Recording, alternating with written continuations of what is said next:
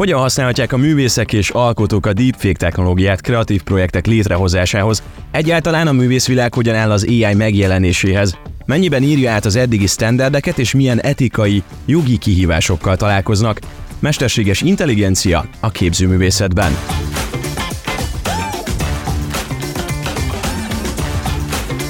Ez itt az L20, a Launch Group podcastje. A stúdióban Hoffman Miklós, a Debreceni Egyetem és az Eszterházi Károly Katolikus Egyetem professzora. Szervusz! Szervusztok! Itt van Süli Zakar Szabolcs, a Debreceni Modern Művészeti vezetője, illetve tervező grafika mesterképzést vezet ugyancsak Egerben. Hello, hello. És itt van Tóth Balázs is, a Lounge Art Director, a Szervusz Balázs. Sziasztok! Köszöntelek benneteket. Hát kezdjük ott, hogy hogyan álltok az AI-hoz, ki az, aki használja, ki az, aki évek óta használja, ki az, aki elmélyült benne, és ki az, aki fél tőle. Úr, kezdem én.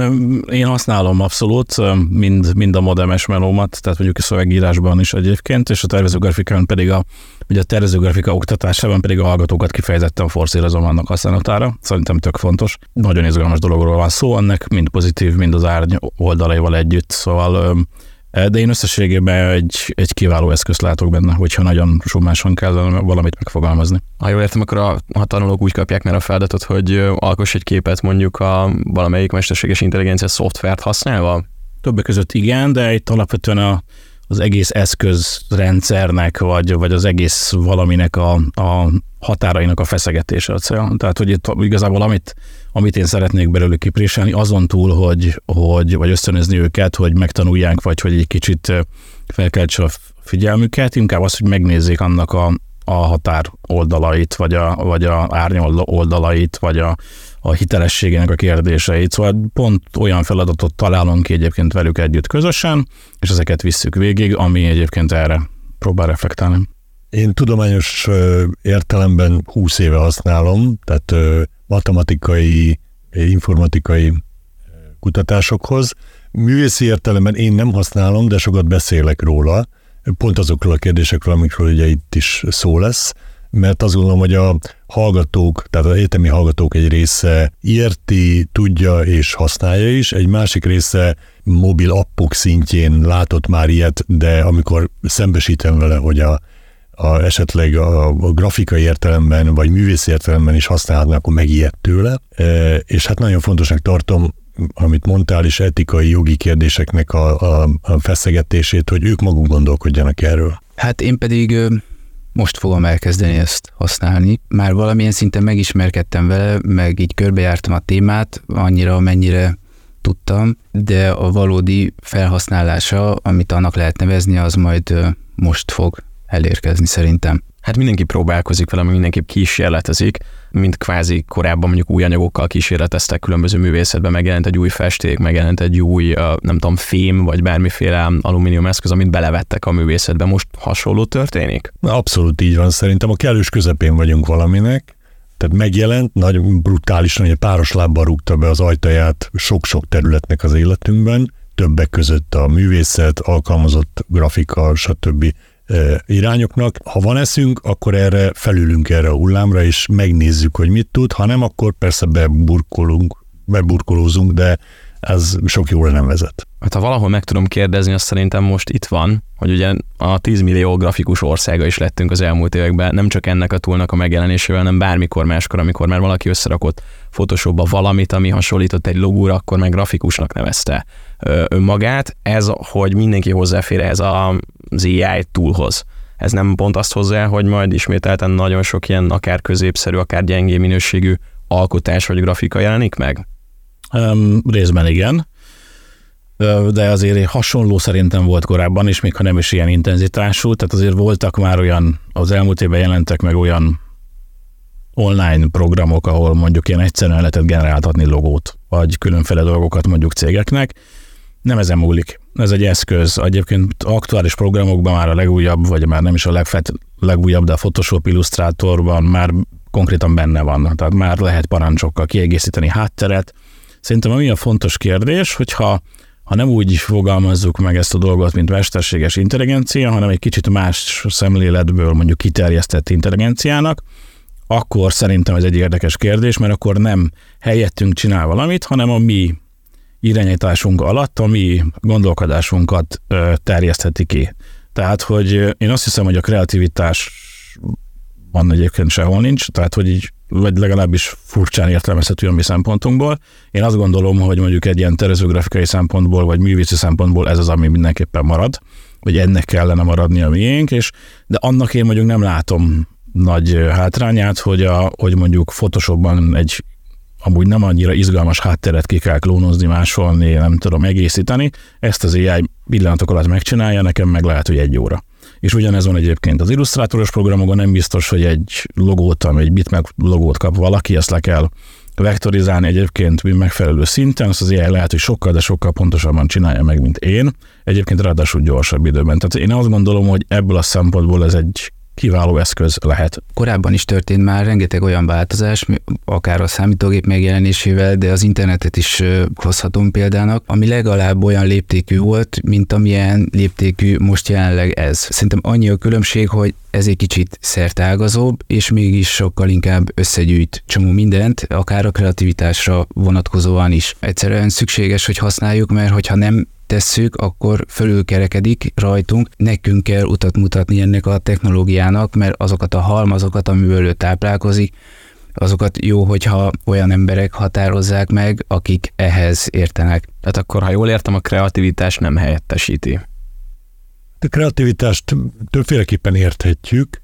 Az a fajta kreativitás, amikor úgymond ilyen kulimunkát kell csinálnia, tehát úgy hívják ezt szakmai nyelven, hogy stílustranszfer mondjuk egy számítógépes játékban létrehozol egy, egy alakot, de ebből neked tömeg kellene. Akkor ő létre fog hozni akárhány ilyet, amik nem lesznek teljesen egyformák, tehát nem klónokat hoz létre, hanem picit megváltoztatja őket, egyedivé teszi, de összességében mégiscsak egy, egy hasonló tömeget hoz létre, vagy a, egy gyönyörű szép uh, sziklás erdős tájat akarsz megcsinálni, akkor elég egyetlen kis részét megcsinálod, és aztán ez stílus transferrel átviszi, ami egyfajta kreativitás. De hogyha művészi értelemben nézzük, ott, ott van a elég híres Next Rembrandt projekt, ami azt csinálta, hogy Rembrandt összes portréit megtanították a géppel, és aztán ő létrehozott egy, egy új Rembrandt portrét, Rembrandt, hát Rembrandt által készített, a Rembrandt stílusában készített portrét, amit ha megnézel elsőre, azt gondolom sokan azt mondják, hogy jó, egy, egy Rembrandt kép. Ha jobban megnézed, akkor kicsit azt látod rajta, hogy mint hogyha, mint hogyha összemostál volna sok-sok egyedi arcot, és lett belőle egy ilyen, egy ilyen átlag arc, egy átlag Rembrandt kép, ha lehet ilyet mondanom. Tehát ilyen értelemben jó, de olyan, ha olyan veszik a kreativitást, hogy valami meglepőt, valami paradigmaváltót, valami stílusteremtőt hozzon létre, akkor ebben abszolút, abszolút reménytelennek látom pillanatnyilag a helyzetet. Tehát a kiemelkedő alkotás az mindig is az embereken fog múlni. Hát nem tudom, jelen például úgy tűnik.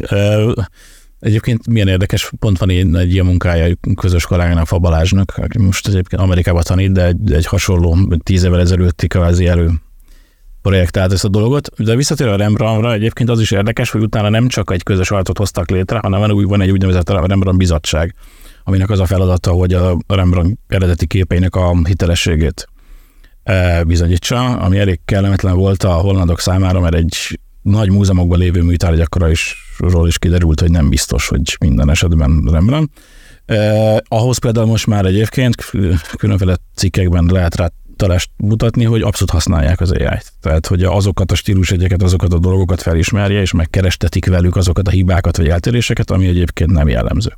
Ez nem kifejezetten az alkotásban, hanem mondjuk a múzeumi ellenőrzésben, vagy ezeknek a folyamatoknak ott kiderülhetnek majd a következő években, hogy lehet, hogy egy lopott kép, vagy egy kreált kép az, ami a falon lóg. Igen, tehát furcsa módon megtalálja az atipikust, miközben nem tud létrehozni atipikust. Ezt mi most meg tudjuk különböztetni, vagy az ő segítségével, vagy magunktól, de vagy a későbbiekben, amikor érkeznek majd fiatalok, akik ma már ebben nőnek bele, hogy az AI generál különböző dolgokat, akár a saját telefonjukon, akár a saját fotóikkal, akár ők alkotnak ezzel, nem szülhet ez problémát, hogy mondjuk 20 év múlva, 25 év múlva nem tudjuk azt, hogy mi az, amit az AI hozott létre, és mi az, amit ember? De szülhet problémát, mégis az is szülhet problémát, hogy most még azt például nem tudjuk, hogy vajon képes lesz-e majd önálló döntéseket hozni. Mert most jelenleg számol valamiből, amit mi megadtunk neki. És a kreativitásnak valahol ott van az ismérve, hogy önálló döntések alapján cselekszünk és hozunk létre valamit. Erre az AI jelenleg magától még nem képes. Aztán lehet, hogy majd elvégeztetnek vele olyan számolásokat, aminek következtében valamilyen szinten ezt is tudja majd modellezni, még egyelőre nincs abban tapasztalatunk, hogy azok a gyerekek, akik ma ezzel úgy találkoznak napi szinten, vagy találkozni fognak majd napi szinten az életük első szakaszába, amitől nekik ez a saját valóságukká válik, hogy ez mit tud eredményezni. Például abban, hogy önálló döntéseik keletkezzenek. Van esetleg most így az óraitokon ilyen, hogy képeket kell felismerni, vagy lehet, Ezt ez szoktam mutatni nekik, igen, és egyébként vannak erre felmérések is, hogy felismerik-e az emberek a AI-jal készített festményeket, random beszoktak vinni ilyeneket kiállításokra, hogy vajon oda rohannak-e az emberek, hogy hé, hé, hát ez csalás, vagy nem, ahogy gondoljuk. Vegyesek a, a visszajelzések. Van, aki ezt még látja, van, aki azt mondja, hogy nem lát semmi különbséget. Egy kicsit azt gondolom, hogy itt hosszú távon akár az érzékelésünk is megváltozhat, vagy, a, vagy az esztétikai érzékünk, vagy, vagy észlelésünk. Egy kicsit ahhoz hasonlítanám, ahogy ma már senki nem akad fel azon, hogy pixeles a, a kép, amit néz, mert hogy pixelekből áll, ugye, régen az analóghoz voltunk hozzászokva, vagy ha amikor az első CD-inket hallgattuk, én talán már elég öreg vagyok ehhez, hogy elmondhassam, én hallottam a digitális ugrásokat rajta, ma már nem hallom, megváltozik a, a, az észlelésünk. És azt gondolom, hogy erre felé fog ez is haladni. Szabolcs, volt egy jó sztorid egy olyan kompetícióról, ahol ugye a díjnyertes mű, az mind kiderült AI-jal készült, de ezt előtte nem tudták. Ja, hát ez nem az én sztorim, ez a 2020 vagy 21-ben robbant be, mind a művészvilágban, mind a bulvár sajtó részében, hogy egy méltán idézőjelbe téve híres kolorádói Art Fair ren egyébként egy olyan, vagy egy olyan mű nyert, amit az alkotó a akkor a Mid Journey-vel hozott létre, 21, akkor, vagy a Mid Journey, vagy az elődjével, a Dallivel, nem tudom, mindegy. Egy mesterséges intelligencia generálta kép nyert tulajdonképp, és azt lehozták a New York Times-tól kezdve tényleg rengeteg ö, ismert fórumon. Ha megnézzük a képet szörnyű, tehát egy ilyen, egy ilyen, egy ilyen, egy ilyen tipikus gics, tulajdonképpen egy ilyen anekdotizáló, nem tudom, így a 20. század elejére utaló jeleket hordoz, kicsit szecessziós, kicsit ilyen fantazi, kicsit szóval, hogy ilyen valami, és akkor itt az a probléma rögtön, hogy akkor ki a bűnös. Az AI a bűnös azért, mert létrehoztak vele egy képet, vagy az az ember, az a bizonyos úgymond feltörekvő művész, aki abban a kategóriában nyer díjat, aki ezt beadta. Illetve, mivel ez egy precedens volt, az is egy kérdés, hogy egyáltalán, ha mégis azt mondjuk, hogy ő a vétkes ebben a történetben, nevezhető a vétkesnek, mert a szabályzatban nem volt kitéve egyébként az, hogy hogy AI generált képet milyen nem, le, nem lehet beadni.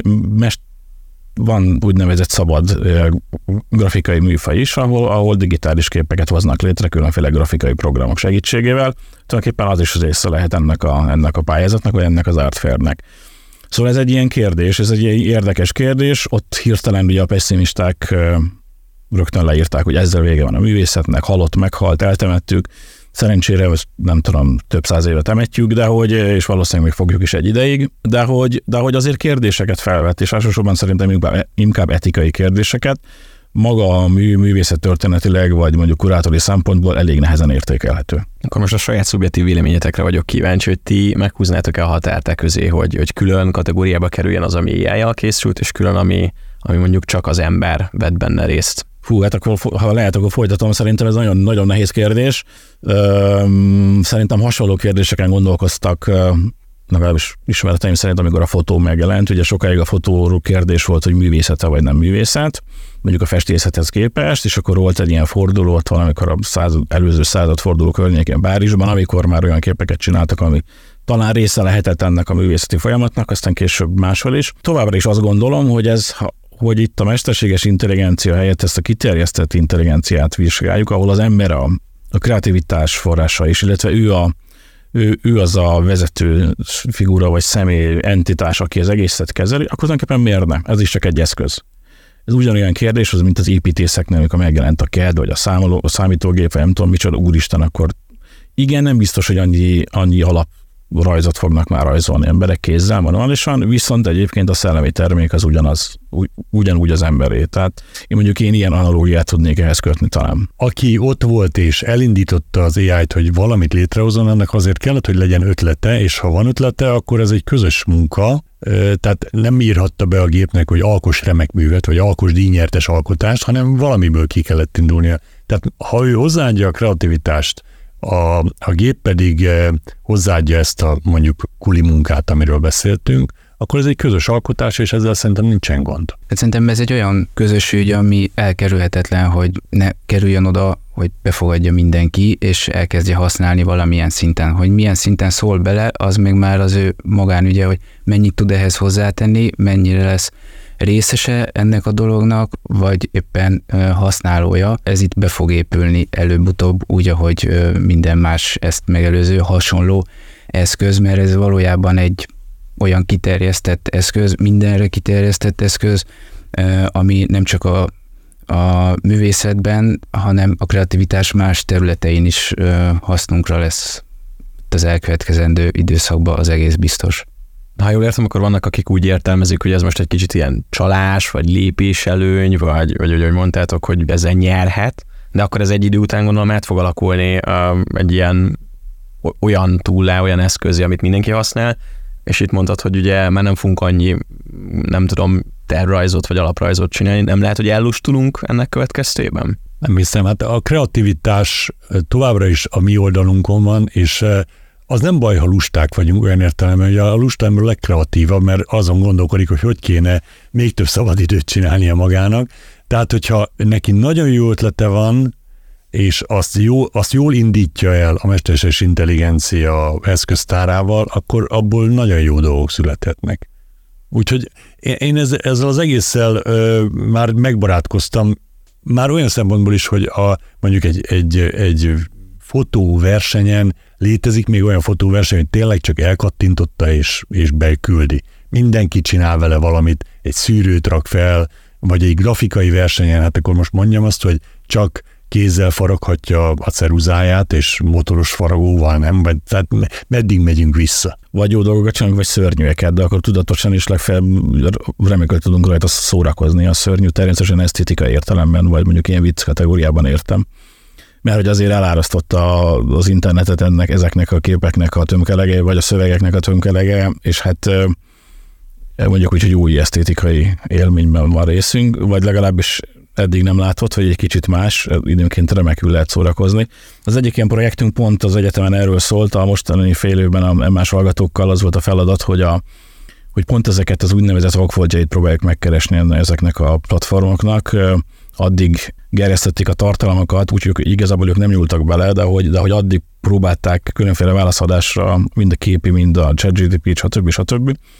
Még létrehoztunk egy közösen egy csoport munkában egy, egy komplett Siriusi magyar lexikont, aminek a teljes tartalmát, képi anyagát ezt a, ezt a mesterséges intelligencia generálta, és nagyon vicces ilyen átfedések vannak. Kossuth Éva, mondok egy pár példát, Kossuth Éva, a Siriusi Magyar Tudományos Bizottság elnöke, akkor szóval ilyen, és nem tudom, Batyányi Géza, a nem tudom, a fő csillagászuk, és a többi, és a többi, tehát ilyen nagyon fura képzettársításokat és ilyen, és ilyen adat ollózásokat, montásokat hoz létre, amin remekül lehet szórakozni, ugyanakkor bebizonyítja azt is, hogy hát ennek a tartalomnak azért a jelentős része az hát nem teljesen igaz. Ha már nem teljesen igaz, ugye a deepfake technológiáról legalább egy kicsit beszéljünk, ez pedig az, amikor valakit reprodukálunk, vagy valamit újra reprodukálunk, akár egy halott embert, akár egy létező embernek a szájába olyan dolgokat adunk, amiket soha ki nem mondott, vagy egy olyan szituációba helyezzük, amiben nem volt. Ugye ez is az AI-nak köszönhető. Ez mennyire van jelen a művészetben, hogyha úgy nézzük, hogy alkotás, nem pedig mondjuk valamiféle netes tartalomnak a generálása?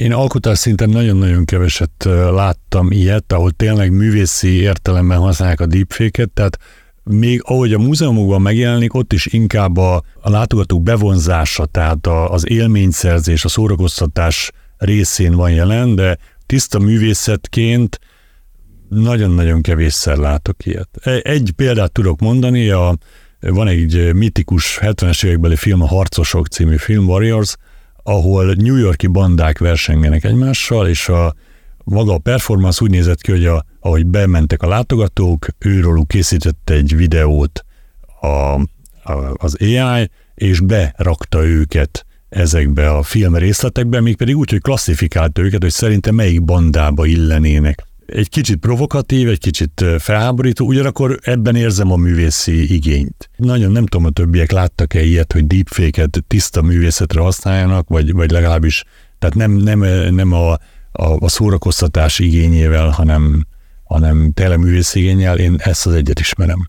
Én nem nagyon találkoztam ilyesmivel, és amivel találkoztam, az is inkább olyan jelenség, ami így a popkultúrához szorosabban kapcsolódik, meg a, a hírek világához, és akkor itt már egy másik típusú eszközről beszélünk, amivel befolyásoljuk, vagy befolyásolni tudjuk a környezetünket olyan nem várt módon, ahogy azt nem tudom, akár öt évvel ezelőtt sem tudtuk volna elképzelni. Én itt nem is személy szerint nem látom, hogy ez hogy tud a művészetbe értelmes módon beágyazódni. Mármint konkrétan az, hogy deepfake. Ö, nyilván lehet rá kísérletet tenni, de nem ez lesz szerintem a, az ő helye. Mondok egy példát, hogy a Bruce Willis, amint kiderült a betegség az utóbbi időben, hogy beszkenneltette az egész testét, és mindenféle jogokat odaadott a filmstúdiónak, hogy akár a halála után is felhasználják. Ergo, ha a filmet és filmművészetet művészetnek tekintjük, akármilyen szerelmes filmben is reprodukálható lesz 50 év múlva, mind a hangja, mind a képe.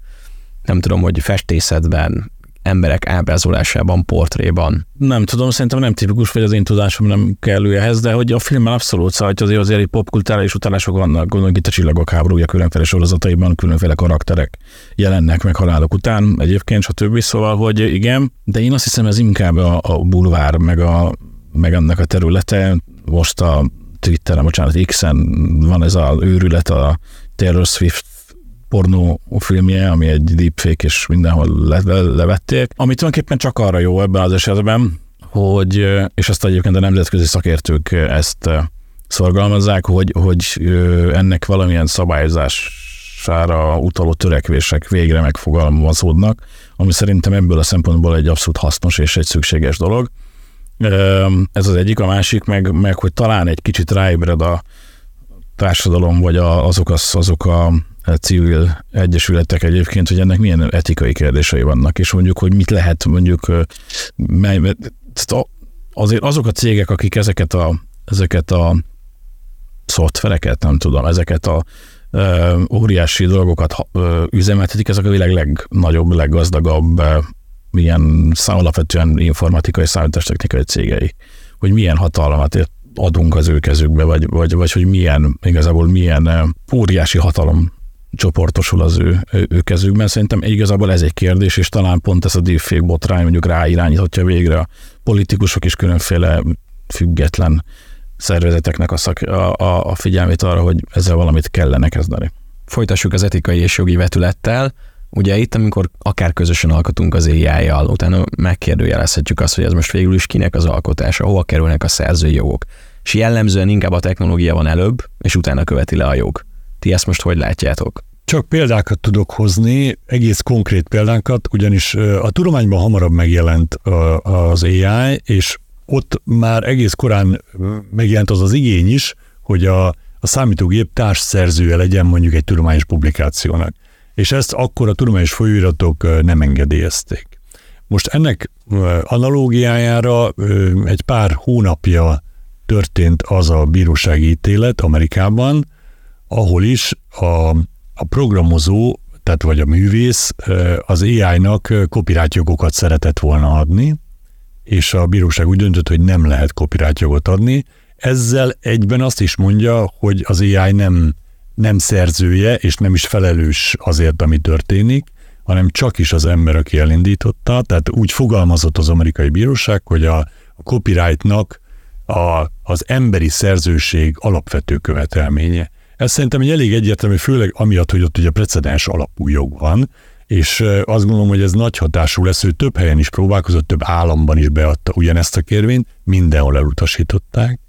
Úgyhogy innentől azt gondolom, hogy hogy az emberiség, ha nagy szavakat használtok, lépett egyet ez ügyben, és azt közölte, hogy a gép nem hibás, és nem is, nem is lehet uh, dicsérni, se büntetni azért, ami történt. Az kérdés viszont, hogy ez ahogy alakul, százalékosan mondjuk később, az mit tud eredményezni. Tehát, hogy most azt mondjuk, hogy az önálló döntésnek köszönhetően az ember azt mondta, hogy ezt és ezt képzelje el, és abból létrejön valami. Ott van egy alapja, ami a mi önálló döntésünk volt. Utána pedig ez az egész dolog, amikor majd esetleg eljut oda, hogy magától is képes lesz elindítani egy ilyen folyamatot, akkor, akkor mi a helyzet ezzel. De valószínűleg akkor is ott lesz az a pont, hogy miből indult ki és ki határozta meg azt a kiindulási halmazt, amiből végül az keletkezett, ami mondjuk szintiszta AI produktum. Én el tudok képzelni egy olyan programot, hogy a naptárunkba beírtuk, hogy holnap milyen munkáink lesznek, milyen képeket kell létrehoznunk, és az éjszaka folyamán az éjjel ezeket legenerálja, és reggel már úgy vár, hogy na itt van öt grafika a macskákról, öt grafika buszokról, öt grafika valamilyen terméklogóhoz, használd. Igen, csak itt is az a helyzet, hogy kapok egy macskát, de azt gondolom, hogy én nem ezt a macskát szerettem volna megkapni, és elkezdem játszani vele azt a folyamatot, amit most is játszunk, hogy itt legyen inkább egy kicsit círmos, ott a háttér legyen sötétebb, a szeme legyen más színű, stb. stb. Tehát, hogy végül is hozzá teszek annyit, amitől már nem mondható ö, kizárólagosan AI által készített képnek, és ez valószínűleg később is lehetséges, hogy így lesz majd, hogy hiába lesz szintiszta AI által generált kép, ahol a promptok már egy más világba jönnek létre, de mi hozzáteszünk annyit, amitől azt végig is kvázi visszaemeljük oda, ahol jelenleg vagyunk. Hát ha másom egy okgombot, vagy egy pipát nyomunk a végére, hogy elfog. az, hát az a valida, ott is ugye mi döntünk. Tehát az, hogy igazad van, hogyha én beírom naptáramba, hogy holnap egy ötlábú macskát szeretnék majd ö, létrehozni, már grafikai értelemben, akkor ő este csináljon 30 darab ötlábú macska grafikát, e, eleve én mondtam neki, hogy mit csináljon, másrészt én választom majd ki az outputból, hogy nekem ezt tetszik. Tehát még ha, még ha egy vonást se rakok hozzá, akkor is választottam, és a választás az emberi választás volt. Abszolút. Jelenlegi helyzetben egy eszköz, az már egy más kérdés, amikor, ahogy a korábban is elhangzott, amikor képes reprodukálni dolgokat, és mondjuk önálló ítéletet hozni valamiről, az már közelít a Skynethez, de, de jelenleg nem tart. Miklós, miért baj az, hogy az internetről tanul ez? Az interneten rengeteg szemét van, most így fogalmazok, tehát írdatlan mennyiségű adat, amit nem tudjuk, hogy kirakott fel, miért rakta fel, vélemények vannak, elfogult vélemények, szövegszerűen és képszerűen is és ugye már konkrét kísérletek is zajlottak amerikai egyetemeken, olyan appokat, amiket bárki letölthet, teszteltek, ami avatárt hoz létre, egyetlen képet feltöltesz, és létrehoz 20 féle avatárt rólad. Egy semleges képet töltött fel egy, egy hölgy kutató, és szövegesen beírta, hogy ő egy ázsiai avatárt szeretne magából. És hát egy, egy elképesztően szexista avatár lett ebből, mert hogy az ázsiai szó az amerikai interneten főképp a pornóhoz kapcsolódik, tehát akkor hoztak belőle egy, egy ilyen ázsiai pornó színésznőt hozott ki belőle. Ugyanezt megtette a, a férfi kollégája, és belőle meg egy jakuza harcost hozott ki. Ugye, ami óriási probléma, mert hát rendkívül, rendkívül elfogult az internet miatt a gép. Most ugye felháborodhatunk, de mi magunkat kapjuk ez ügyben vissza. És ezt nem látom, hogy egyelőre, hogy hogy lehetne meggátolni, hogy lehetne, mint hogy az egész internetnek ez problémája, hogy hogy lehetne ezt kontrollálni. Abszolút, a, még a hallgatókutatás során is kiderült, amikor például ezt a lexikont csinálták, vagy korábbi egyébként, amikor a a dallit próbálták meg saját maga definiálására ráfogni, részben sikerült egyébként, ez egy másik sztori, hogy az összes ilyen csoportkép, ahol ilyen áltudományos emberek ö, jelennek meg, azok döntően mind fehér férfiak, és mondjuk száz kép száz ember található a képen. Vagy egy másik sztori, az Amazon próbálta meg a HR keresőjét úgy optimalizálni egyébként, ami mögött egy AI van, hogy, hogy a megfelelő munkatársakat vegyék vegyék fel, és még a raktárosnak is fehér középkorú programozót javasolt, mivel hogy az ő szempontjukból ők voltak a, a legkiválóbb munkerő. Tehát, hogy azért itt azok a bennünk lévő társadalmi kérdések és szegregáció és különféle ilyen aránytalanság egyébként hatványozottan ömlik ránk vissza, mint, mint, mint ami bennünk Egy hihetetlen tükröt látunk most magunk előtt, és látjuk magunkat ebben. Ez, ez tragikus, és ugyanakkor nagyon tanulságos. Igen, viszont lehetőséget ad arra, hogy korrigáljuk ezt. Akkor, ha ezt így kapjuk vissza, akkor valami nem jó abban a rendszerben, ha végül is mi nem így gondolkodunk erről, el kell kezdeni azon dolgozni, hogy olyan dolog is kerüljön ebbe, ami higítja ezt a nézetét, ha lehet így fogalmazni az AI-nak. Ne feltétlen olyanra használjuk ezt, hogy vajon befére a kis asztal a nem tudom, Citroenembe, mert, mert teljesen felesleges energiapazarlás, hanem olyan dolog mondjunk neki, vagy olyan dologra kérjük, ami valóban a hasznunkra lehet, illetve az ő saját hasznára a későbbiek folyamán. Ha, ha most pozitívan nézzük, akkor egy, egy hihetetlen edukációs eszköz, hiszen mindenki használni fogja, és hogyha ezt kontroll alatt tudjuk tartani, akkor, akkor ugye tőle tanul. Hát már ugye vannak felmérések, hogy a gyerekek jobban hisznek a ChatGPT-nek, mint a magyar tanárnak. Hát, hogyha mi ezt tudjuk kontrollálni, akkor ugye egy, egy jó, jó dolog is kisülhet ebből. Óriási kérdés, hogy hogy tudjuk majd jogilag, etikailag, technikailag kontrollálni. Miklós, ennek milyen a technológiai háttere? Olyan értelme, hogy arról sokan nem beszélnek, hogy mindez a számítási kapacitáshoz egyre több és több és több gépre van szükség, ezek valahol fizikailag léteznek, valahol áramot fogyasszanak, és nem tudom, hát őket is fejleszteni kell, a lítium meg mindenféle chipkészlet pedig gondolom véges. Olyan értelemben nincsenek extra számítási igényei, hogy tehát ha ahhoz képest mérem, hogy mondjuk az internet micsoda áramfelhasználást és micsoda gépparkot igényel, ehhez képest elenyésző, vagy nem elenyésző, de nem, tehát nem annyival durvább a helyzet, mint, mint ugye nemrég volt ez a, ez a bitcoin bányászat őrület, és az, az nagyon komoly hatással volt a egyes országok áramellátására akár. Itt ilyen veszély nem fenyeget, tehát jóval kisebb kapacitásról is elműködik ez. A, a probléma az lesz, igen, inkább szoftveres értelemben, hogyha ha ráengedjük a, az AI-t az internetre, ugye már most van ilyen, hogy az internetről tanul, ugye ebből vannak a botrányok, hogy, hogy copyright rendelkező szövegeket tanul meg, és abból hoz létre ugye, új szövegeket, hogy olyan mennyiségű szemét termelődik, ugye egyrészt önmagát tanulja vissza, már vannak olyan területek, ahol probléma az, hogy, hogy a AI által generált szöveget tanítanak vissza az AI-jal, ami már akkor egy ilyen önmagába vagy a önmaga farkába harapó kígyónak néz ki. Tehát olyan mennyiségű szemét termelődik, olyan mennyiségű gagyi termelődik, amivel még kevésbé tudunk mit kezdeni. Nem vagyok fizikus, meg energetikus, meg semmi ilyesmi, sőt szállítógépes szakember sem, de hogy de hogy azért vannak ilyen cikkek, valamelyik talán hitelesnek is minősül, hogy jelenleg a mondjuk így a ChatGPT és mondjuk a két-három főbb mesterséges intelligencia áramellátása ez egy ilyen Írország éves fogyasztásának felel meg, ami még most nem tűnik olyan rettentően soknak, de hogy azt mondják, hogy ilyen 27-re, vagy akár 30-ra ez egy közepes országével dagad, most így ország vagy világszinten, tehát mondjuk az, az már Franciaország. Ott azért az, az már egy másik, másik léptékű történet, és ilyen mondjuk azoknak azért az áramfogyasztását valamilyen módon fenn kell tartani, és, és ki tudja, hogy ez mennyire nő ugye exponenciálisan az, az egész történet. Ebből a szempontból egyébként milyen érdekes az az egész dolog, hogy most már digitális fenntartatóságról beszélünk, ami, ami nem pusztán csak fenntartatóság, hanem mondjuk a, a digitális létünknek a környezetvédelmi szempontok szerint megfelelő működtetése. Tehát amit ebből a szempontból szerintem abszolút izgalmas, hogy ez az egész digitális létünk mennyire hat ki egyébként az úgymond analóg létünkre, hogyha fogalmazhatok ilyen sarkosan.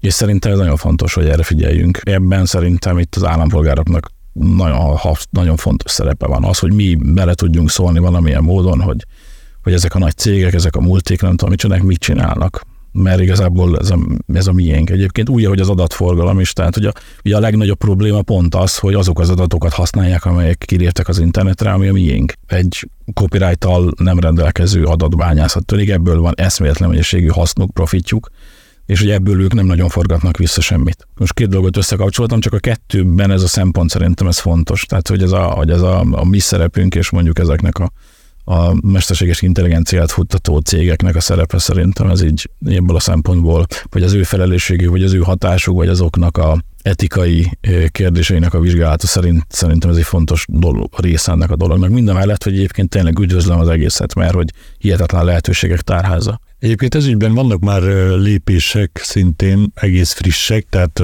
pár hónaposak, mi szerint a, elterjedt az a, a számítógépes játékiparban, hogy megtanul játékokat, és úgy hoz létre egy új játékot. Gyakorlatilag pár játékot, vagy 10-20-50 játékot megtanítanak neki, és ettől ő csinál egy teljes új játékot, ami nagyon izgalmasan hangzik, hihetetlen módon lecsökkenti a, a számítógépes játékfejlesztés költségeit, ugyanakkor az nem lesz ugye soha igazán új vagy izgalmas játék, hanem csak az előzőeknek egy keveréke. És az egyik legnagyobb játékplatform elkezdte ezeket lelőni. Tehát a, ahol gyanús az, hogy a nagy részét vagy egy részét AI-jal csinálták, vagy nagyobb részét AI-jal csinálták, azokat szépen lekeveri. Egyrészt jól megfontolt önérdekből, tehát hogy ne, ne keletkezzen túl sok gagyi játék, másrészt pedig hát ilyen értelemben is, hogy minek százezer hasonló játék. Nem akarok, ugye a, a legtűri irodalomban is ugyanezt történik, nem akarok egy új Dan Brown thriller, thrillert olvasni, amit az előzőekből vagdosott össze az éjjel. Egyet csak akarok olvasni, de egy újat meg pláne nem. Viszont ez a fajta modellezés, amit a játék kapcsán fölmerül, ez meg szerintem abszolút jól használható arra, hogy hogyan legyünk hatékonyak. Energia felhasználás szempontjából például meg tudjuk akkor határozni, hogy így látjuk, és hirtelen akkor tudunk vele egy olyan modellt felállítani, ami, hogyha kiszámolja saját magát, akkor eljutunk oda, hogy na most erre érdemes elindulni, vagy sem. Szóval ilyen szempontból meg amennyire ellenünk van, ugyanannyira tud a hasznunkra is lenni. Tudtok arra példát mondani, hogy miképp alakul át mondjuk egy-egy munka folyamat, vagy mondjuk az értékelés akár az oktatói munkában, akár, hogyha mondjuk partnerekkel beszélgettek, bár az ügynökségnél, hogy hogyan tudjátok valamilyen más szemszögből megvizsgálni azt, hogy amit ők alkotnak, azt hogyan értékelitek, hogyha már ugye az AI bekapcsolódik ebbe a munkába. Na, nagyon érdekes kérdés, abszolút még a mostani vizsgálódásokban a, a tervező grafika védésen vagy fél éves prezentációban is felmerült. Volt olyan website, aminek a programkódját a ChatGTP írta 90%-ba. És hogy akkor itt a kérdés, hogy akkor ez mennyire értékelhető, vagy mennyire, mennyire használható mondjuk ebben a, ebben a történetben. Kicsit visszamennék mondjuk a nyelvre. Most ilyen kutatók azt mondják, hogy a, ezek a szövegalapú nyelvi tanuló rendszerek így a szintaxis vagy grammatikai szempontból szinte tökéletesen tud, tudnak alkalmazni bizonyos szabályokat. A tartalmi része viszont egy ilyen erős kettes, tehát egy ilyen, és szerintem ez egy fontos, és ez minden bizonyal fejlődni fog, tehát hogy ők mit tud és milyen módon. De jelenleg, jelenleg ez a helyzet, bár egyetemi tanár egy magyaros barátom mondta, hogy a fél évi beszámolóknak, meg a különféle fogalmazásoknak igazából vége, tehát hogy ezt ő most már így nem látja hosszú távon, hogy ennek bármi esélye van, és ugyanez a szakdolgozatnál. Én azt gondolom, azt kell a hallgatóval meg értetni, vagy erre kell felhívni a figyelmet, hogy oké, okay, ez egy eszköz, lehet vele csalni, de az mondjuk hirtelen nagyon furcsa, hogy egy alapvető gyengébb fogalmazókészségű, vagy programozókészségű, most mindegy, hogy szövegről, vagy, vagy kódról beszélünk, hirtelen egy ilyen, egy ilyen egész magas standardet ugyanakkor uniformizált standardet kezd el használni és beszélni ebben a történetben. És szerintem itt a kulcskérdés az az, hogy a, mondjuk a hallgatóval így az oktatásban meg kell értetni, hogy azzal te nem leszel jobb feltétlenül, hogy ezt így egy, egy egyben használod. Mert amikor Ugye volt az a példa, hogy a hallgató egyébként is azt csinálja a szakdolgozatnál, hogy különféle forrásokból merít, és akkor vág össze, csak nem a ChatGPT segítségével. Igen, de az egy saját szűrőn keresztül megy. Meg akkor valamilyen módon rá van kényszerítve, hogy ő szintetizálja ezeket a dolgokat, ő emeli egy szöveggé, ő rakja ezeknek a konklúzióját, stb. stb. stb.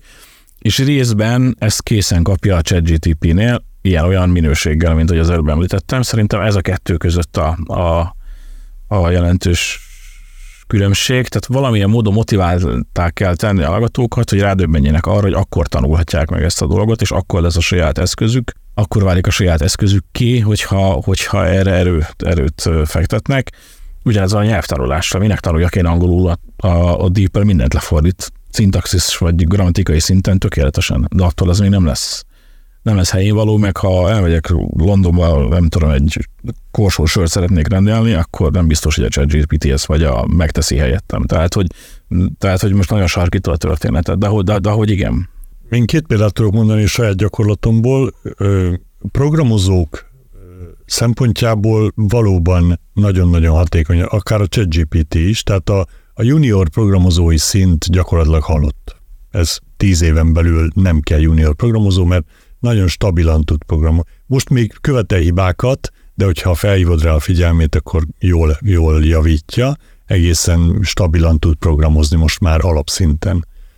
Kell ember hozzá, nyilván, de, de amit úgy hívunk most, hogy senior programozó, tehát aki már csak irányítgatja a juniorokat, hát ChatGPT lesz a junior programozó. És egy teljesen más oldalról a matematika története és filozófiai vonatkozásai című kurzusomhoz beadandó eszéket kérek, és látszik, aki ChatGPT-vel próbálkozik, pont amiatt, hogy szintaktikailag tökéletes, kerek, jól összetett mondatokat gyárt a ChatGPT, de nagyon uniformizált.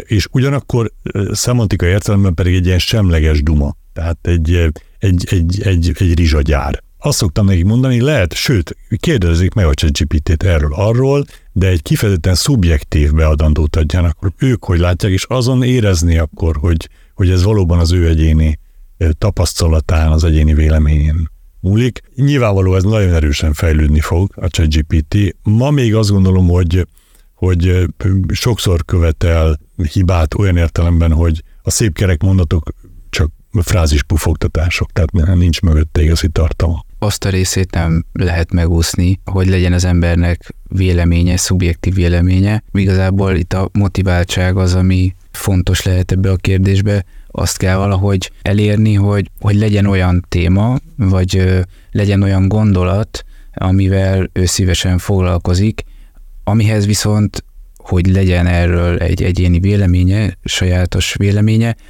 tapasztalatra van szükség. Ahhoz, hogy tapasztaljon, ahhoz pedig vagy az ő környezetében kell keresgélni példát, utána járni, vagy modellezni, amihez egyébként szintén egy jó eszköz ez. És ha már a modellezésnél tartunk, akkor ott valószínűleg nem oda jut az illető, hogy kizárólagosan arra hagyatkozik, hanem, hanem megpróbál úgy utána menni annak a dolognak, hogy azt, amit szeretne megvédeni, azt, azt valóban a saját véleménye alapján tegye, tehát valóban a saját tapasztalatai alapján jusson arra a megállapításra. Szerintem ehhez egy, egy segítség tud lenni nem szabad félnünk az oktatásba való bevonásától, tehát sőt, nagyon-nagyon be kell, be kell vonni, pont azért, hogy a gyerekekben tudatosítsuk, hogy, hogy ez van, és hogy hogy lehet jól használni. Tehát azt kell mondani, tessék, írassunk vele egy verset, és aztán elemezzük. Te jó a vers, miért nem jó? Mi, mi hogy írnánk át? vagy írunk, hogy oldassunk meg vele egy matek példát, és aztán nézzük meg, hogy a megoldásban ő mit használt, hogy használta. Tetszik nekünk, ahogy ő hozzáállt ez a problémához, vagy valami más modellt javasolnánk neki. Tehát vegyük be szereplőnek, de kritikusan, és értékelő értelemben legyen ott az ember. És akkor szerintem nem lesz gond, sőt, lehet, hogy javára válik a gyerekeknek, hogy, hogy saját véleményüket, kritikai attitűdjüket fogjuk fejleszteni. Igen, ebből a szempontból az elemzés az egy nagyon klassz dolog, mert ha megnézzük azt a képet, ami már itt az előbb szóba került, ami nyert az a ominózus versenyen, ott például, ha hirtelen ránéz az ember, érzi, hogy valami probléma van, vagy valami nem oké, és hogyha jobban megnézzük, akkor olyan, mintha látnánk valamit, ami végül is a nagy semmi.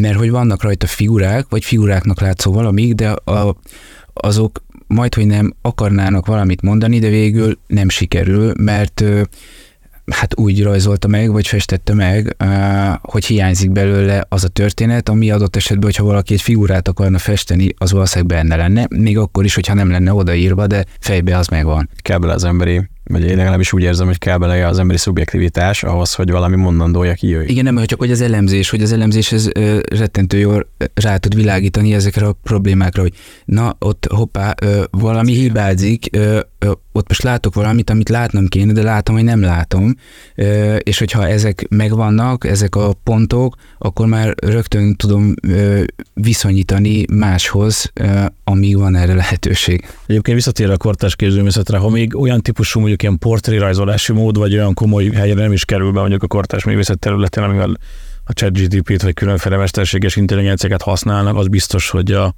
hogy olyan típusú kortás konceptművek sokaságának nézünk elébe, vagy már most van, ami a, ami a mesterséges intelligencia felelősségét, és mindenféle szegmensét vagy részét vizsgálja, elemzi. Tehát ezek az ilyen dokumentarista, nagy, nagy, nagy projekt alapú munkák, az már most vannak egyébként, és az mivel része a társadalmunknak ezzel foglalkozni kell, tehát hogy ez egy Szerintem nagyon izgalmas dolog. Egyébként visszakérdeznék Mikló, Miklósra, hogyha a junior programozók halottak, akkor 20 év múlva ki lesz a senior programozó, tehát hogy... Igen, ez óriási probléma. Teljesen egyetértek, hogy ugye nem lehet egyből senior programozó valaki, de már látszik az, hogy a, a, a, a nagy cégek elkezdtek inkább matematikust felvenni, mint sem programozót, mert a matematikus az majd meg tudja mondani a ChatGPT-nek, hogy mit programozzon meg.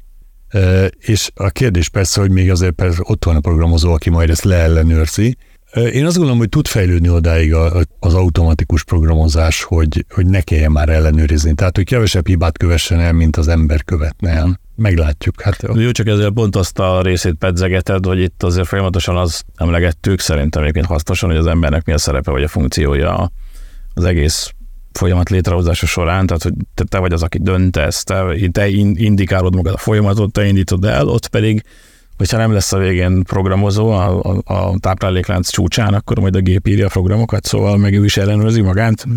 Értem.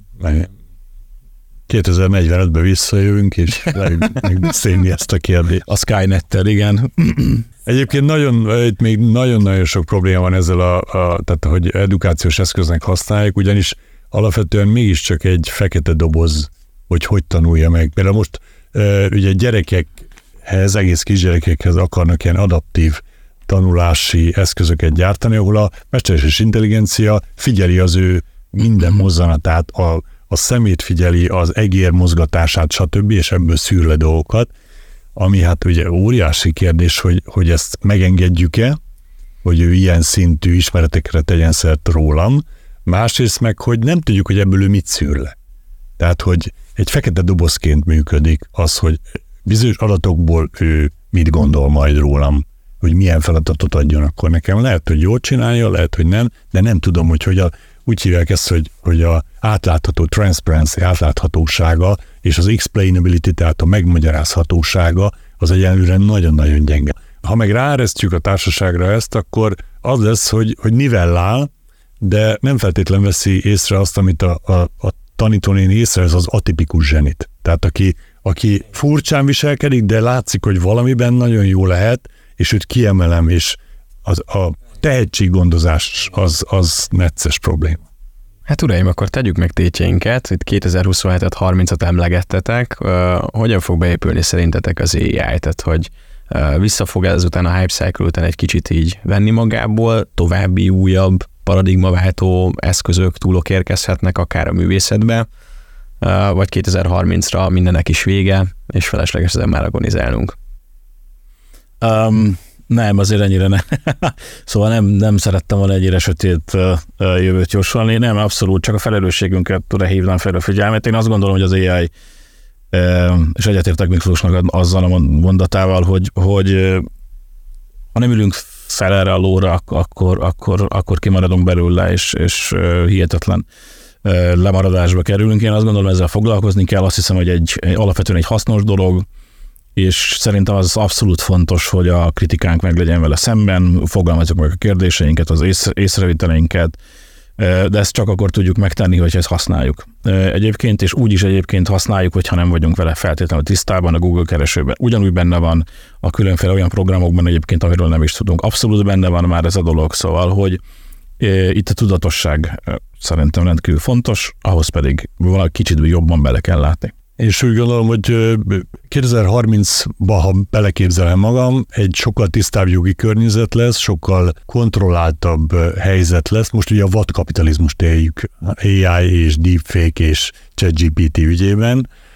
Ezek addigra azt gondolom le fognak tisztulni, Művész értelemben pedig, ahogy az előbb is már feszegettük, az igazi zsenialitást nem fogja megérinteni ezt. Tehát mindig is egy, egy alkalmazott szinten, egy segéd szinten lesz ez, de abban nagyon-nagyon effektív lesz. Hát szerintem elindul egy olyan ö, folyamat, amit majd kérdés, hogy 2030-ra hova tudunk kifutatni, de a folyamatban mindenki be fog kapcsolni, vagy valamilyen módon akár felhasználója, akár kreálója lesz annak a dolognak. Az egyetlen fontos dolog szerintem ebben a helyzetben, hogy ezt tudatosan építsük magunkba, hogy mi mihez mennyire próbálunk, igyekszünk ragaszkodni, és valamit mindenképp igyekezzünk megtartani abból a döntéshozatali képességünkből, ami jelenleg elválaszt minket ettől a dologtól. És akkor szerintem mm, nem lehet ebből olyan nagy katasztrófa, mint amilyennek ez akárki is nézhet. Ez volt az L20, még emberekkel, valódi kreatív eszmefuttatásban. Köszönöm szépen, hogy itt voltatok. Hoffman Miklós, Sülizakar Szabolcs, Tóth Balázs. Köszönjük szépen. Köszönjük. Ha pedig érdekel például, hogy miért mennek ekkorát a sneakerek, hogyan kell megszervezni egy nem unalmas sajtótájékoztatót, vagy miért jut akkorát egy jó storytelling, akkor hallgass vissza korábbi műsorainkat, a továbbiakért pedig tarts velünk, hamarosan egy újabb szakmai beszélgetéssel érkezünk. Minden jót!